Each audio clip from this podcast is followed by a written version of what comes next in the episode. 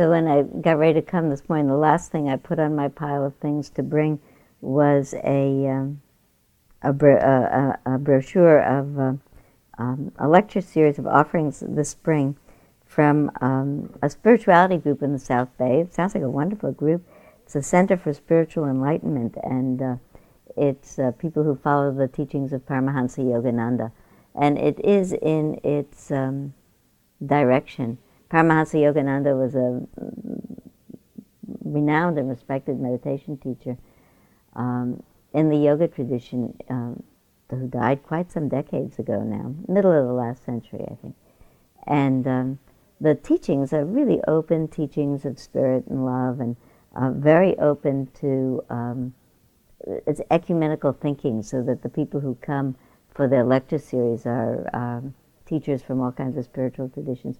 But, and, and what interested me very much is the name of their uh, magazine or the subtitle of their magazine. Announce, it announces their name, and then it says, Awaken to the one truth known by many names. And I thought, well, that would be an interesting thing to talk about. What is the one truth known by many names? What is it? Is there one truth? Um, how do you find it? Um, it's actually, I, I, as I thought about it this morning, I thought about um, so many difficulties uh, have happened in the world and have ha- are currently happening in the world because of clashes of views of this is the truth and that's the truth and my truth is more true than your truth. How do you actually find out what's true? I was thinking about uh, some of the things that we say in Buddhism uh, that uh, that we say just like they're absolutely true. That the nature of mind is brilliant and pure, uh, shining forth, uh, loving kindness, uh, compassion, sympathetic joy, and equanimity. So it's a lovely. You, you see the four buildings up here that are named Metta, Karuna, Mudita, and Upekkha uh, loving kindness, compassion, sympathetic joy, and equanimity, and you think that's lovely. Uh, is that the nature of mind? And you look out in the world and you see there's a lot of trouble happening in the world these days. Is that a story that we tell ourselves because we would like it to be true, or is it actually true? Is it our experience? Um, it is mine sometimes. I, I have felt and continue to feel comfortable. I, actually, I feel like I'm telling the truth when I say, you know, when I'm not bewildered and overwrought and too tired or too frightened or too disappointed um, or to anything else that makes my mind confused and constricted, I really am pretty friendly and. Uh, I, you know, I don't think, and I don't think I'm peculiar in that way. I don't think it's unique to me.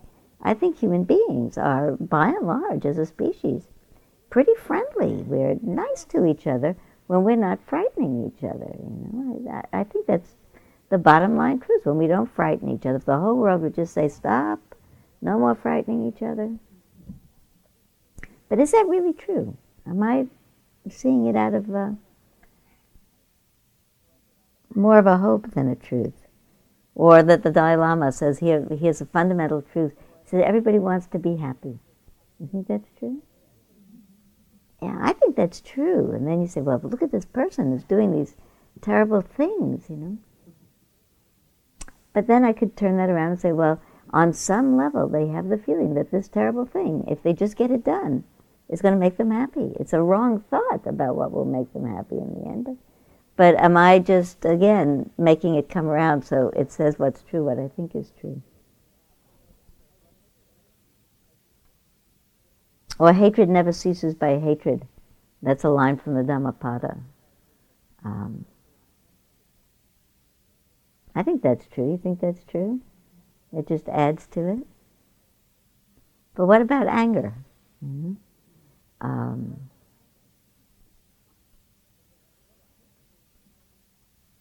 a, oh, this was a part of the instruction this morning that I gave it when we were starting to meditate, and I thought, oh, I have to talk about this later. Um, I don't. Uh, uh, I said, uh, and I heard everybody like a little laugh went through the whole group. I said it's so hard to keep the mind contented, and everybody a little trickle of laughing went through. It is, you know, like you get it all into a shape, and then something happens and we get annoyed. You know, it could be the least little thing and we get annoyed. Could be a big thing. And then the big thing happens and then you think, if only this gets cured, I'll never be annoyed by the small things again. But then all of a sudden, you get annoyed by the small things. You open the door and the Sunday paper didn't get delivered. You know, some extremely minor thing. And annoyance arises. Well, does it mean that annoyance should never arise or that you should never express anger? The, there's a, a line in, uh, um, in the beginning of uh, the first line of chapter six of a book called uh, A Guide to the Bodhisattva's Way of Life. It's written by Shantideva, a sixth century Buddhist commentator. The first line of it says, One moment of anger erases eons of good karma. Eons of good karma. So, uh, so actually, no, it's true. Uh, uh, this is this is the latest Shambhala Sun, and maybe this is a little self-serving, but I am currently now writing a column for the Shambhala Sun. I'm very proud of myself. You'll be proud too. So this is the second column, and it just arrived yesterday. Did it arrive in your mailbox as well? Oh, okay. Um, this is the second article, the second time I've written for them. Um, and I'm supposed to write articles on psyche and spirit. And this is about the most frequently asked question Does spiritual practice mean that we never get angry? Then it says what I think about it. But anyway, at the end, it says uh, about Shantideva, uh, and uh, that I frequently tell that to a, a group of people and then the group of people usually asks, uh, "Do you really believe that?" And uh, I say, "I don't know." You know, I wonder what it means. I pay a lot of attention when I get angry. Um, eons of good karma, eons of good karma. I pay a lot of attention when I get angry because I, I know it's calling for something. So what I really want to talk about is how hard it is these days in the world not to get angry about what's going on. Because I'm really, I'm really concerned. The world situation is very bad. I think I don't know if it's badder than other times, but um, I'm so dismayed by what's happening in India and Pakistan, threatening each other to death. In the Middle East, they're threatening each other to death. All the other places in the world where people are threatening each other to death. And I'm so um, hoping that it's true that the nature of mind is caring and that the world is going to pull itself up. Passions are really hard to control, though. I was. Uh, I was in New York last week and uh, uh, needed to think about giving a talk about Memorial Day that was coming up and uh, a spiritual talk about Memorial Day. So I thought about it a lot. And I thought about the fact that uh, Memorial Day has become, when people say, What are you doing for Memorial Day? They say, Well, we're going up to Tahoe for three days, or uh, I'm going to go buy a piano because Yamaha's having a blowout three day sale, or, uh, you know, we're going to take the, uh, the, the boat down and put it in the boat dock. It's the three day weekend. It's one of the three day weekends. And I was thinking the fact that Memorial Day is the three day weekend, or Memorial Day, which used to be called Decoration Day, is a day really when uh, honoring people who died. People who died because human beings haven't figured out yet how to deal with their passions without killing each other. There's really people who died extra. There are, there are days in the um, there are times in the Hebrew calendar, I know, when you go to the cemetery to visit the graves of the people in your family before the new year. But mostly they're people who died because they were alive, you know, and that death, uh, life always ends in dying, and we hope sometime in a good time, at, at, after enough time. And we always hope that people don't die of an accident stepping out in front of a car or um, skiing accidentally into a tree or something. But and those are terrible deaths as well. and we we really feel bad about untimely deaths. We like to think that people, you know, somebody says my father just died. He was 92. We feel all right about it somehow, you know, 92. You miss the presence of that person in your life. I was just figuring out we're coming up on my father's 91st birthday. And every once in a while, I think about, you know, he would have got a very big kick out of his grandchildren. He would have really enjoyed that. But, you know, it's okay. I remember him sweetly, and I see him in a few of my grandchildren. So, but the people who died because people were angry and didn't know how to talk about it enough. I was thinking about with three-year-olds. Uh, I watch my children. We didn't know how to say this, but my children say to their children, "You need to use words now. You know, you cannot hit. You cannot lie down and kick and scream. Try to use your words." And we're pretty clear that three-year-olds should try to use their words. And then when you grow up into people, then we change the mind and we say now it's time to bomb or to go in and kill the people who won't do it our way. Um, I was thinking about um, uh, the the notion uh, that human beings could do it another way, and they shall turn their swords into plowshares, and spears into pruning hooks. Nation shall not lift up sword against nation, shall not again know war. You know, we know that. I mean, but that's twenty. That's that's twenty five hundred years old. That's Isaiah. That's about the time of the Buddha. So somehow we get the idea that that's a possibility for human beings, but we haven't done it yet. We say, okay, we're going to have one more war, and this war is going to really teach people how to stop fighting. And, and you know, one of the things that I thought about yesterday a lot, that this particular question about is it ever okay to do a violent action in order to bring about the cause of peace. I thought about it because I read um, so I, I, read a book excerpt from uh, uh, the latest Smithsonian magazine. Do you any, any of you get Smithsonian? It's a great magazine. If you join Smithsonian Institute every year, it's not very expensive. It's in Washington. When you go, get in for a reduced fee or whatever. That's not why. They send you a monthly magazine with articles about everything, and it's tremendously interesting. Anyway, this is about the the second inaugural Abraham Lincoln's second inaugural address. There's just been a book written by uh, Ronald White, who's an historian, um, about the uh, the period of time just leading up to the election the second election of Abraham Lincoln when the Civil War was just coming to an end. Uh, and uh, the preparations go, the climate of opinion, what was going on, the tensions in this country, and leading up to uh, a, a piece his second inaugural address, which is a little bit longer than the Gettysburg Address, which I had gotten off the internet because I wanted to find a particular line in that. But uh, he goes on to say that the Gettysburg Address, which everyone remembers, uh, it is rather for us the living to dedicate ourselves uh, to continue the task, so that these lives shall not be lost in vain. Remember that at the end of the Gettysburg Address? I'll find that for you. We'll start from that.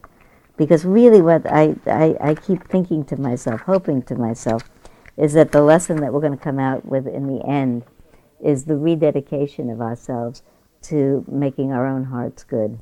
That what's the uh, that um, that in uh, 40 minutes from now, where I hope to have arrived, so I tell you now, so I make sure that I get there, is that there are two possibilities. Either it's a mistake, and it's not the the the inherent tendency of the heart to express itself in friendly friendliness and compassion and caring or it is. If it is, we've forgotten to live that way. We have to go back that way. And if it's not, we have to change ourselves so it becomes that way because it's not working the way it is. so, one way or another, we have to somehow rededicate ourselves to that possibility of transforming love, the, the anger that comes up in us, into some useful gesture, not a loving gesture. I'll tell you a funny thing, but I want to read you this little piece. It is rather for us the living that we here be dedicated to the great task remaining before us that from these honored dead we take increased devotion to that cause for which they here gave the last full measure of devotion, that we here highly resolve that these dead shall not have died in vain. And then it finishes. I want to finish that by saying, those dead, and those dead, and those dead, and those dead, and those people today and tomorrow still dying, in the middle of dying, you figured out how to do it, that they don't keep on dying, and those who do don't die in vain, that somehow we get it, that there's another way to do it. And we have to get it by getting it in ourselves.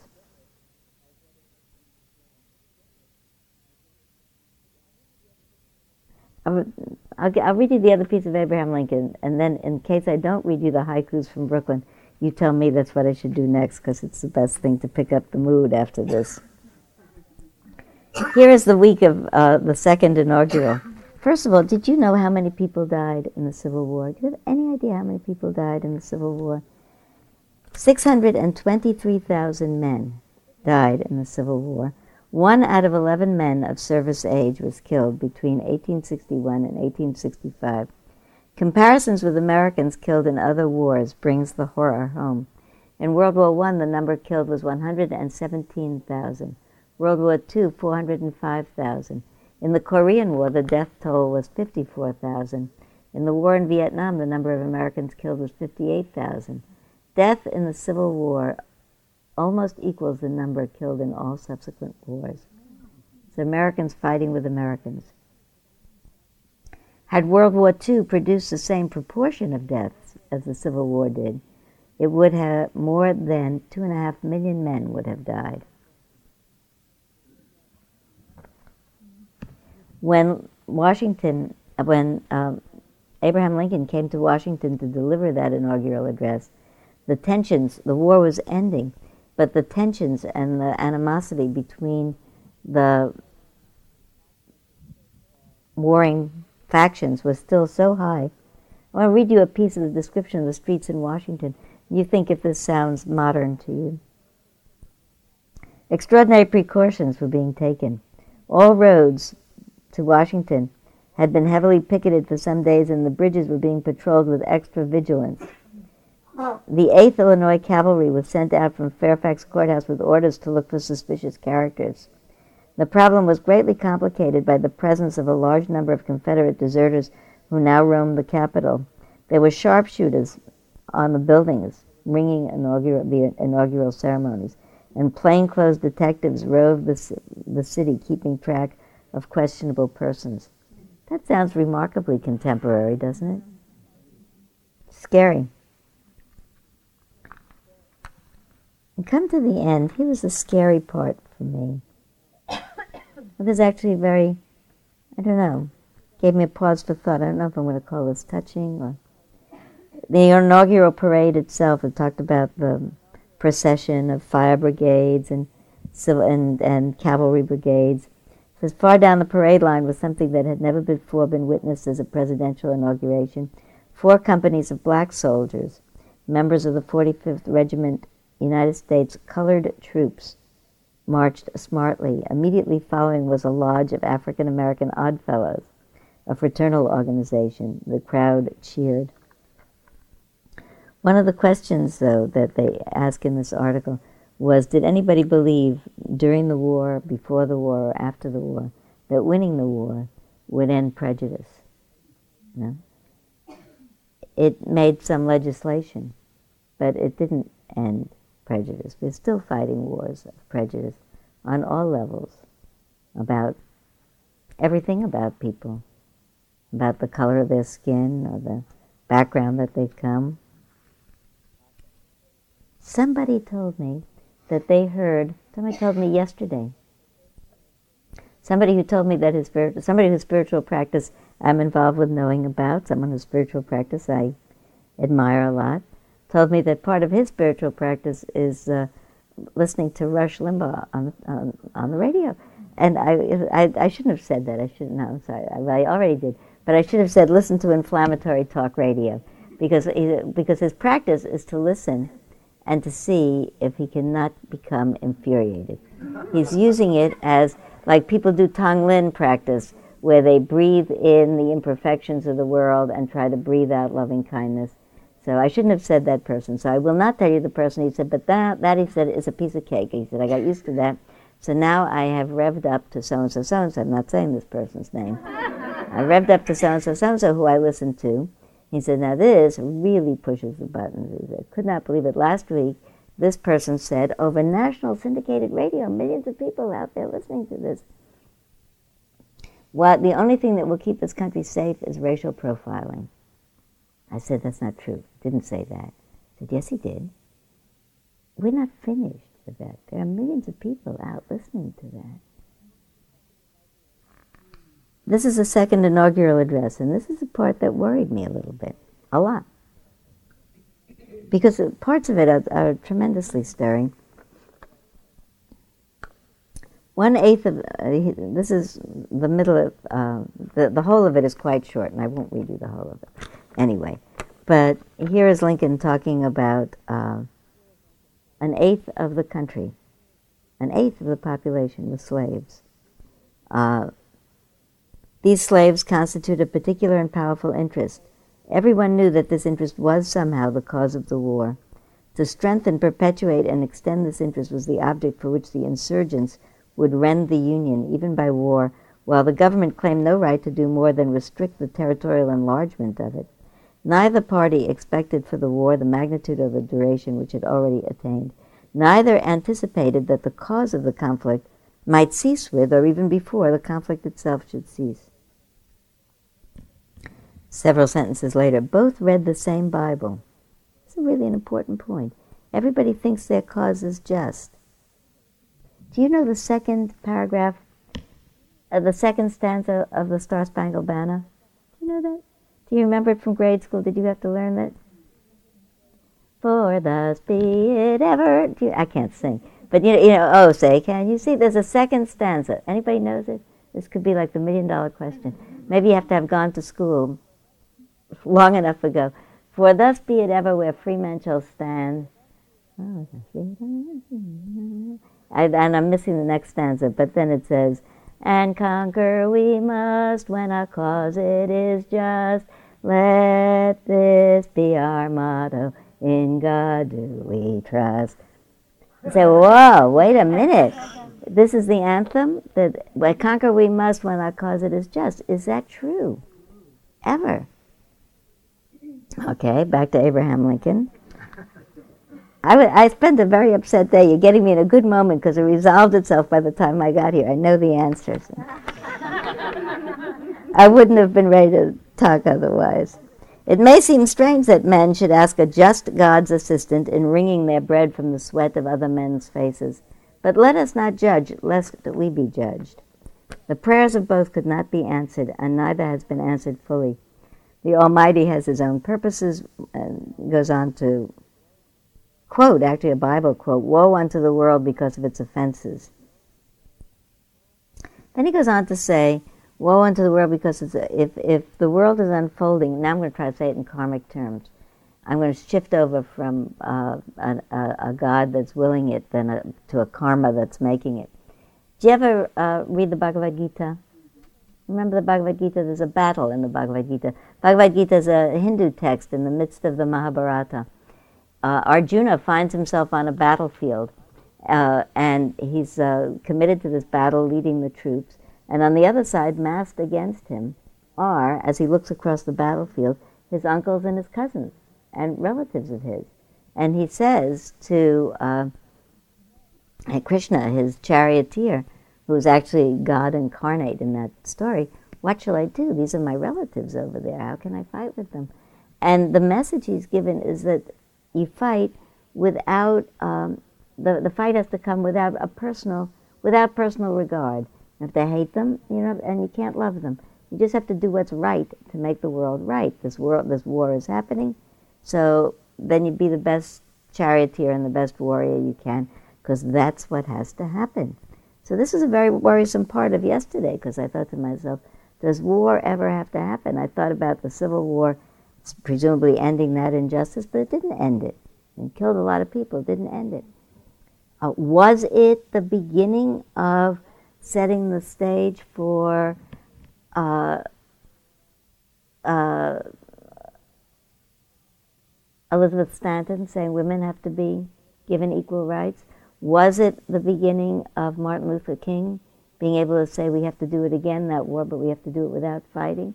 Did it have to happen that way for this? You know, I don't know. So here is Lincoln. Back to him. Um, fondly do we hope, fervently do we pray, that the mighty scourge of war may speedily pass away. And this is the part that was worrisome. Yet, if God wills that it continues until all the wealth piled by the bondsman's 250 years of unrequited toil shall be sunk, and until every drop of blood shall be drawn, drawn with the lash, shall be paid by another drawn but with the sword. As was said 3,000 years ago, so must it be said, the judgments of the Lord are true and righteous altogether. With malice towards none, with charity for all, with firmness in the right, as God gives us to see the right, let us strive on to finish the work we are in, to bind up the nation's wounds, to care for him who will have borne the battle, and for his widow and his orphan, to do all which may achieve and cherish a just and lasting peace among ourselves and with all nations. That night, at a reception at the White House, the president sought out abolitionist uh, Frederick Douglass. I saw you in the crowd today listening to my inaugural address, Lincoln said. How did you like it? Douglass demurred. I must not detain you with my poor opinion, he said, but Lincoln pressed on. There is no man in the country whose opinion I value more than yours, he said. I want to know what you think of it. Mr. Lincoln, Douglass replied, that was a sacred effort. Forty-one days later, on April 15, 1865, Lincoln was dead. And he was shot. You know that by, by John Wilkes Booth, who was mad enough to shoot him. You know that mad enough to shoot him causes me to read you this poem, which I copied off the wall of a museum in New York. Um, this is the museum of the city of New York is now having a um, an exhibit of um, uh, the documentation of the Arab American immigration into the United States that happened primarily around the beginning of the 20th century. It's a big wave of Eastern Europeans who came, big wave of uh, Irish that came, big wave of uh, Jews that came from Germany and Eastern Europe, and a big wave of Arab immigrants that came from uh, Iraq, Lebanon.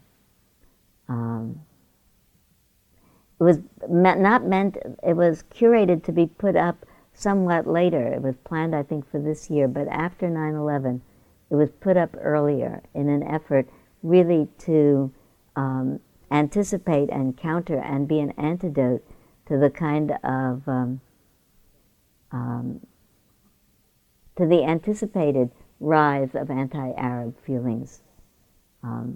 I looked at that uh, that uh, show at the the exhibit, was tremendously moved by it. They looked like uh, they looked like a couple of weeks before I'd been in Ellis Island and looked at pictures of immigrants from all the countries that came through at the, and they all came early in the mostly of the people who came early in the 20th century who came through Ellis Island.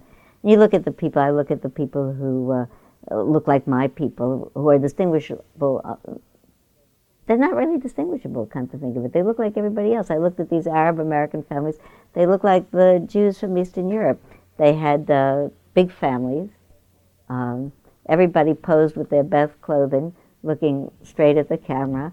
And you can see, a, a, you know, a mama and a papa and all these children, and probably many others that didn't make it or didn't survive their early years, but so hopeful, all of them coming. And you look at them, and I was thinking about everybody wants to be happy. Everybody wants to have a life. Everybody wants to be free could see in these faces the same faces of hopefulness that I saw in all of the faces in Ellis Island. It's just people. And at the end of this whole exhibit of people, there are also people, uh, people interested in becoming Americans and people interested, as we all are, in um, uh, maintaining some connection to our own particular roots. We do have a feeling of roots um, whether it's ethnic roots or religious roots or cultural roots or whatever it is, we have a sense of peoplehood because I could see in the little uh, essays that uh, that went along with these pictures in the exhibit, people were saying, "I really hope to make it in America. There's a new life here for us, and I want my children to go to Greek school after school." Or you know, I want to, we speak Arabic at home so that they won't forget how to speak. Everybody wants to do that. It's not because they don't want to be with everybody else or that they don't really admire the American dream. They came, but because there's a sense of peoplehood that somehow comes in our genes, I suppose. But at the end of the whole exhibit, there was a poem by a contemporary Palestinian American poet, woman. And this is the poem. It was called First Writing After, and it was written last fall. First, please God, let it be a mistake. The pilot's heart failed, the plane's engines died. Then, please God, let it be a nightmare. Wake me now. Please God, after the second plane, please don't let it be anyone who looks like my brothers. I do not know how bad a life has to break in order to kill. I have never been so hungry that I have willed hunger.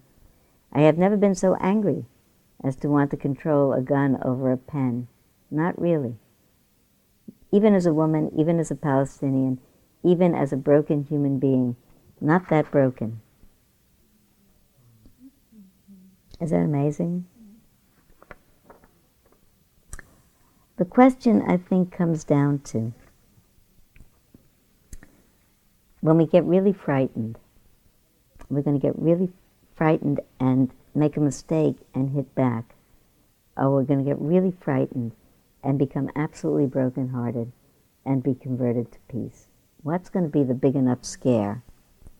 You know that this week or last one of them, in the New Yorker. This is this is one of those pictures where in on TV they would say what you're about to see is something difficult. You might want not want to look, but I'll pass this around if you want to. This is a, a panoramic view of the uh, what was the World Trade Center, uh, taken on September 25th, 2001. You look at it, it looks like Armageddon, really. which is really, it's an amazing photo. This whole, um, it, the, this whole article is called A Hole in the City. And uh, I'll pass it around if you want to look at it. The, the, the photographs are amazing. One of the things that I was thinking about, and I don't know the answer to it, I was going to bring more questions and answers for you. One of the things I was thinking about is um, the effect of memorials. This is part of what I was thinking about about Memorial Day. They're talking a lot about what to do with that site in New York. Or should they build another building there? Should they make a park there? Is there anything you can do? Uh,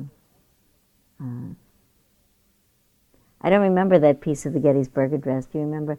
In a larger sense, we cannot dedicate, we cannot consecrate, we cannot hallow this ground the brave men, living and dead, who struggled here have hallowed it far beyond our poor power to add or detract.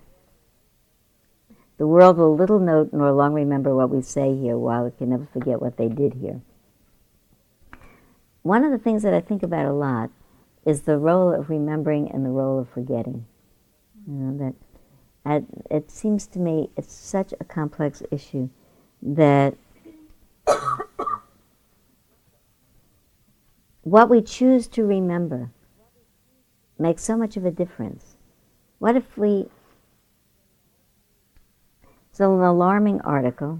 Uh, you know, I seem to be today like the collector of articles. I think it's what happens when I go away for a long time and then I come home and read all my email. There's an article by Abraham Rosenthal in the New York News last week that's gone through.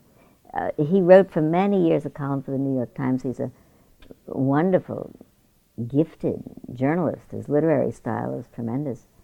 He's an old man now, and he's either a, a, Holocaust survivor himself or his family just got out just before, but old enough to have lived through the Second World War as a, as a German Jew and lived through. And talks about it's a frightening article. It says, Wake up. This is talking about the rise of anti Semitism in the last six months. You know, that uh, along with profiling and ethnic profiling, a tremendous rise of anti Semitism, not only in France, which we read about in the newspapers and heard on TV, not only in Germany, which we are also hearing about, but um, my congregation in Santa Rosa was um, vandalized some, last week. Windows were broken. The letters on the sign in front announcing the name of the congregation were taken off and then re-put back like anagrams into uh, bad words. Uh, this is in Santa Rosa, California, where the ecumenical council, the churches get together and it, it, have you know dedicated Santa Rosa to be a hate-free community. Not quite, you know. That one, uh, but the question is, do I look at that and say we are one degree away, or do I say we are one degree away? Let's be careful to push it back to no degrees, you know, to, to back to back to good. If it's just under the surface, what if it's true that xenophobia is just under the surface, that one false move and we won't like anybody who isn't like us? Maybe that's true. Maybe that's the way human beings get startled. Whether that's a sign to take up arms or whether it's a sign to say, okay, increased vigor to get everybody vigilant. Here's this Rosenthal article, which I won't read to you, but his point is worry, wake up. He said, I am in a place where I remember that Germans, Jews and not Jews, during the rise of Nazism, said, uh, This can't be happening. You know, we're a civilization, you know. It can't possibly last. This is a this is a current passing mistake. People will correct it. Uh, you know, we don't have to leave. And it'll be all right because sane heads will prevail. Uh, all the things that I take courage from. Now, the gist of Rosenthal's article is watch it. And at the end, he, um, he quotes uh, Martin Niemöller, who was a Protestant theologian in uh, Germany at the time, who said, In Germany, they first came for the communists, and I didn't speak up because I wasn't a communist. Then they came for the Jews, and I didn't speak up because I wasn't a Jew. Then they came for the trade unionists, and I didn't speak up because I wasn't a trade unionist. Then they came for the Catholics, and I didn't speak up because I wasn't a Catholic. Then they came for me, and by that time there was no one left to speak up. So, scary. What should we speak up about? Almost at the end of the difficult ones. You may not be aware that, uh, there's another email, 120 European university professors have recently called for a moratorium on cultural and research links with Israel. Um,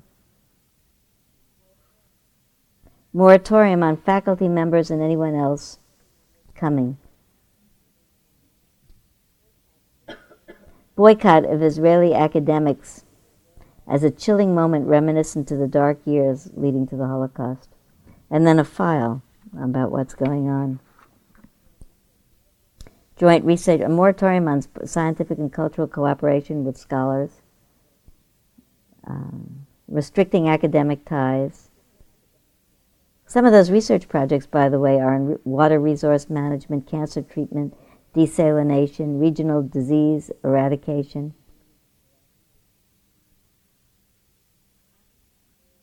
One below the surface, all the xenophobia comes back. You know, I didn't know what to do with myself. What would you have done in this particular instance? While I was in New York, I went to see the producers. I got tickets months ago, so everybody knows what the producers is. Producers is a Broadway show. It was originally a movie. It was a movie made into a Broadway show. Uh, origi- the movie is uh, 20 years old. Zero Mostel and Gene Wilder. Um, I own the video of the movie. I think it's hysterical. Um, it's um, uh, uh, the the gist of the plot is uh, Zero Mostel is a um, aging, failing Broadway um, show producer whose shows are all failing, and his last show has just flopped. And uh, into his office comes Gene Wilder, then young, who is the accountant who's been sent by the accounting firm to check the books, which he's been laundering and doctoring. And, um, and uh, Gene Wilder plays a kind of um, really mild mannered, frightened um, kind of guy. And uh, he's musing out loud about these books, which are laundered and doctored. And, um, meantime, part of the joke, which is part of the story I want to tell you, is, is this a joke, is that um, the producer has uh, been getting people to back his shows by seducing old women, little old women. So it's kind of a mockery. It's a mockery of everyone's sexuality, truth to tell. It's a mockery of his. It's a mockery of the sexuality of little old women. If you if you have any nerve available to get mocked, it gets mocked in that particular play, uh, because he's got uh, apparently a whole list of little old women on whom he bestows sexual favors, uh, who support his shows. And here comes Gene Wilder, who was going through the books and said, you know, if you really produced an enormous flop, but got a tremendous amount of backing, the show could close the first night. You could take the rest of the money and go have the rest of your life in South America. And so the producer says, a good idea, let's do it. In essence, they do it together. And it's been made into a musical, and, when it, and Mel Brooks produced the musical, directed it. When it opened on Broadway a year and a half ago, the critics said it was fantastic. There hadn't been a show like that in years. You could not get a ticket to it. People were scalping the tickets for a tremendous amount of money. Finally, I happened to get two tickets to a matinee, not scalp, regular tickets, for two weeks ago. I went to the movies, uh, to the show. The choreography is amazing. The, the songs are amazing. The acting is amazing. It isn't even Nathan Hale and uh, uh, Matthew Broderick anymore, but it's two very good people and it mocks everything as the truth. The, the, and the point of the play, and this is what I keep going over in my mind, the point of the play is that these two folks sit down with larceny in their mind and heart, and they say, let's write the most offensive play possible. It has to offend everybody so that it will close the first night. And then they write the, a totally, to- they take every raw nerve on everything, and they're so over the top offensive that you can hardly, it's funny. It's really funny. Um, I thought. Anyway, I was having a great time. I went. It's funny. The choreo. It's outrageous in the extreme, and well, it's outrageous in the extreme. It makes fun of everything, everybody's sexuality, everybody's everything. Uh, its uh, leading person is Adolf Hitler. Uh, it's it just completely so hugely offensive. and we're all having a great time because it's so funny. And in the um, in the intermission, I go down to the ladies' room. Everybody's buzzing. Everybody's excited. I'm standing on line to go in, and I say to the woman in front of me, "It's fabulous, isn't it?" And she said, "As a matter of fact, I'm not enjoying it at all." Ah. She said, "I find it highly offensive." So first of all, I feel bad, you know, uh, you know, like all of a sudden, first of all, I felt worried, like maybe I was somehow, in some way, uh, morally incorrect. I had actually been having a good time. So, but, but I didn't know what else to say. Anyway, fortunately, we at that point, the line moved on, and I went and I went upstairs. I went back to my seat, and I'm uh, look, the karma is so peculiar. In this whole theater, she's sitting in front of me. She has a seat right over here. The whole theater. And I sit. I come back and sit down. Here she is, and she's with a man who looks like he's come with her, and they're with an older woman. So that older woman is attached to one of them, and they're having a straight face kind of discussion. So they're all not happy about it. So I'm thinking to myself, go home leave now. you, you, bought these tickets, but you're not obligated to stay. Leave, leave. I'm sending all those vibes. They sit down. the whole second act, often the second act of a musical is more boring than the first. You know, the, the, the whole denouement has come. This particular second act is great. It sustains it till the end. And what's more, it actually has a morally uplifting end. They both are converted to love in the end love triumphs, they become good people, they give up the larceny, they go to jail rather that you know happily and then they convert the people in the jail to goodness. It's got a good end it's got a really good end on it. And the whole time i'm aware that these big people are sitting in front of me completely unmoved and everybody else applauding laughing falling down they're sitting. It's as if black smoke is coming out from them. And I kept thinking to myself, is this me? I'm imagining black smoke. If I didn't know their story, if I hadn't met her on the way into the toilet, then I wouldn't know about this. But I actually think we're antennae. I think we give out mood around us. You can feel the mood of people. When finally at the end, you know, at the end of a musical, curtain doesn't come down, but the cast starts to come out in bunches, and you realize this is the you know the end, and you start applauding. So everybody starts applauding here. The dancers, here's the chorus line, and so these three folks get up and go out. And then here come the principals in, and that whole audience, as a body, stands up cheering. And, and I could feel, I mean, myself, anyway, I felt free at that point to get up and, and applaud because they weren't there. And they were like moral police in front of me that I, you know, could I be enjoying myself about this? So the question that I that I've been turning over in my mind for these few weeks is is there an impropriety? Should we? Is there such a thing as getting? Ah, is she politically correct and I am wrong? Do we ever laugh? Can we laugh at ourselves and say, "Look, we are idiotic"? Because really, that what I think what the play is is we are idiotic. We make fools of ourselves over wanting money. We go to all kinds of larcenous ends and and and um, in some way uh, belie our own true hearts, which in the end in that play win. Um, that we're really, you know, we're remarkably diverse and funny in the ways that we are. All those mockings of sexualities, you know, it's a sweet way of saying, look, we, everybody's alive. you know, let's laugh at ourselves instead of fight with ourselves. We're all alive. We're all people. Um, there's a way of looking at everybody fondly. It's so over the top outrageous that the worst villains you feel you feel fond about. You know, everybody is looking is looking dear in some kind of a way. Uh, there wasn't there wasn't a villain in it somehow. There wasn't a villain. Even these people weren't villains. It's a good mood play. Uh, but no, seriously, I've been thinking about that about if I laugh, will I forget to be serious? Will I forget that the that the, the you know that the war is not over, that um, that prejudice is still alive in our country, that every kind of xenophobia is still happening. I have three pieces of poetry that I want to read to you. More. This Pablo Neruda you've heard a lot. I carried around with me.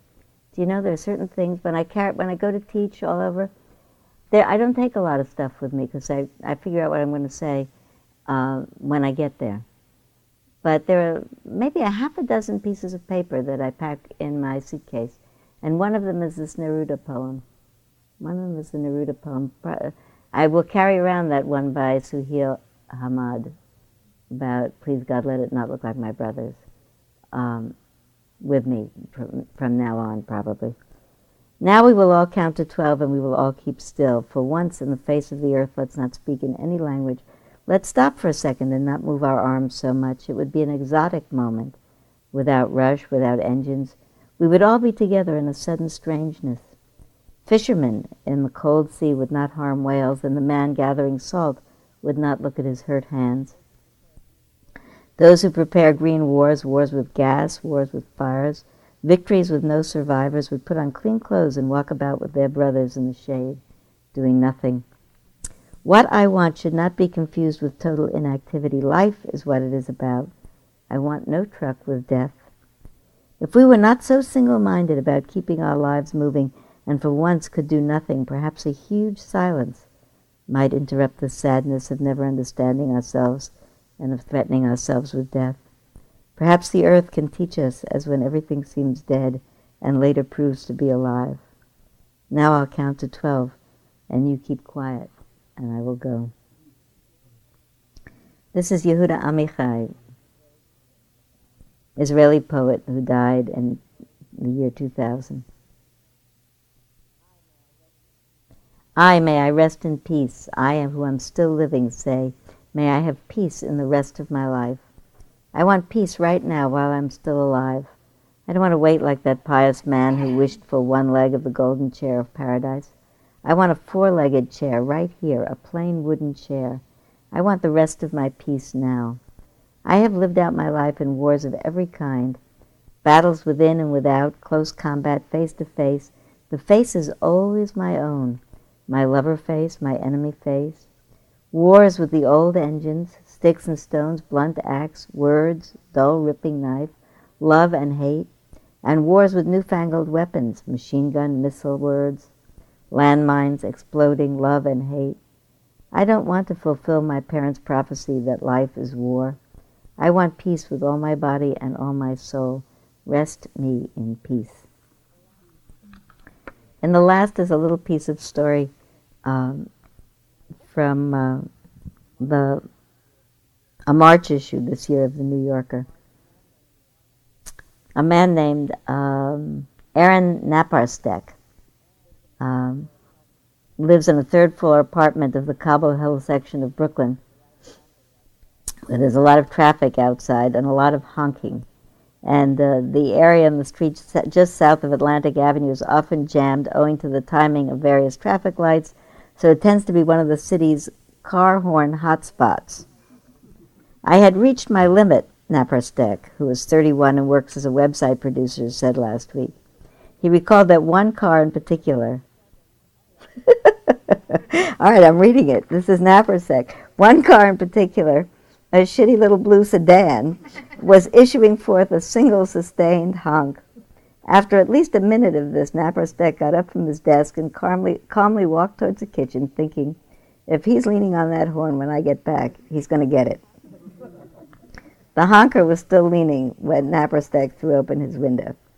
I want windshield, Naparstek vowed, and hurled three eggs in quick succession down onto the blue sedan. The first hit the trunk, the second the roof, third the windshield, just as the driver was getting out of the car. This is quote Naparstek talking. He was a fireplug, balding, 40-ish, a Brooklyn man of indeterminate ethnicity. He went ballistic. He yelled up at me, I see where you live, blankety blank. I'm coming back tonight. I'm going to kill you. He kept saying this over and over, I'm going to kill you, and then the other horns started blasting their horns at him.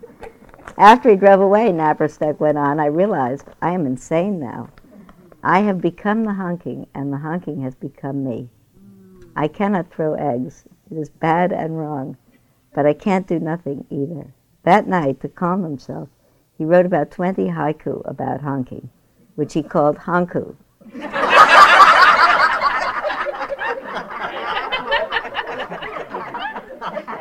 he made 50 printouts of each, numbering them, and in early January began affixing them to lampposts around the neighborhood. The first to appear was you from New Jersey honking in front of my house in your SUV. He found the act of posting this first Honku Therapeutics. He posted some more. Terrorism is a Lincoln Continental leaning on the horn. Smoking cigarettes, blasting Hot 97, futility honking. Oh, forget Enron. The problem around here is all the damn honking. One day he went out to put another round and discovered that there were new honku on the lamppost, composed by others. Soon the lampposts were wrapped in honku by a variety of anonymous neighborhood honkuists. what keeps me from just pelting your hanku auto with rotting garbage? That's a haiku, by the way. We walk happily, you honk and snarl traffic. Who gets there first? Us. Oh, Jesus Chrysler. What's all the da, damned honking Ford? Please shut the truck up.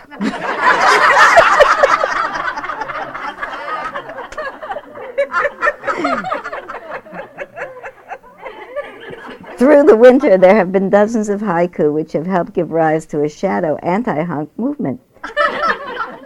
No doubt this has raised consciousness of the honking, Naparstek said. Literally, moments ago, there's a huge blast of honking, and I heard a guy yell, What's the point?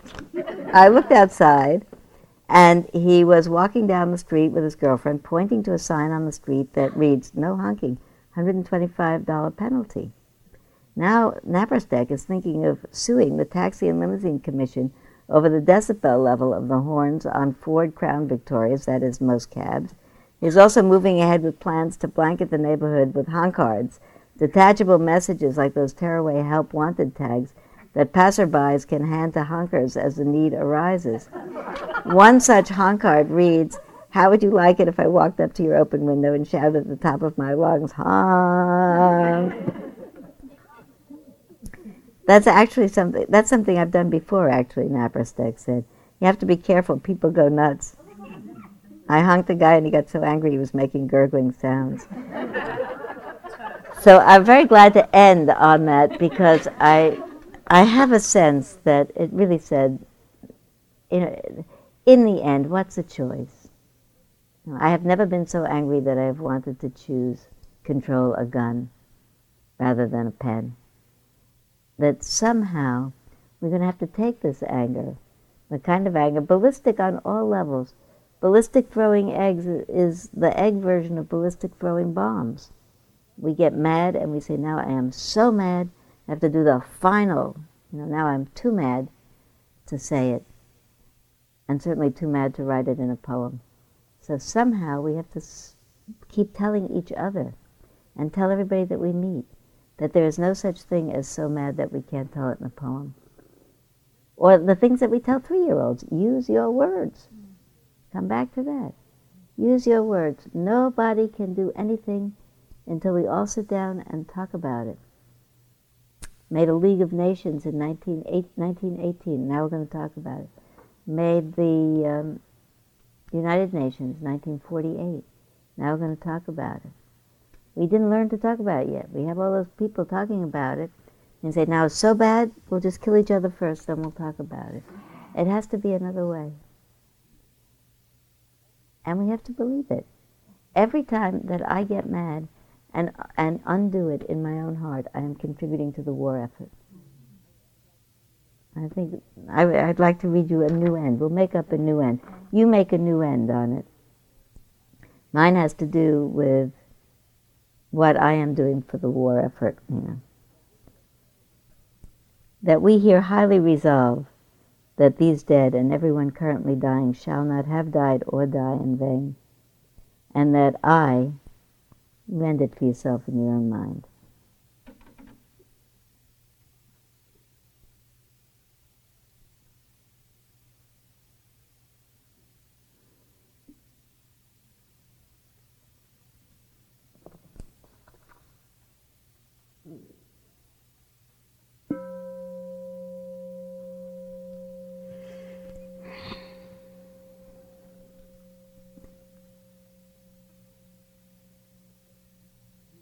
Thank you.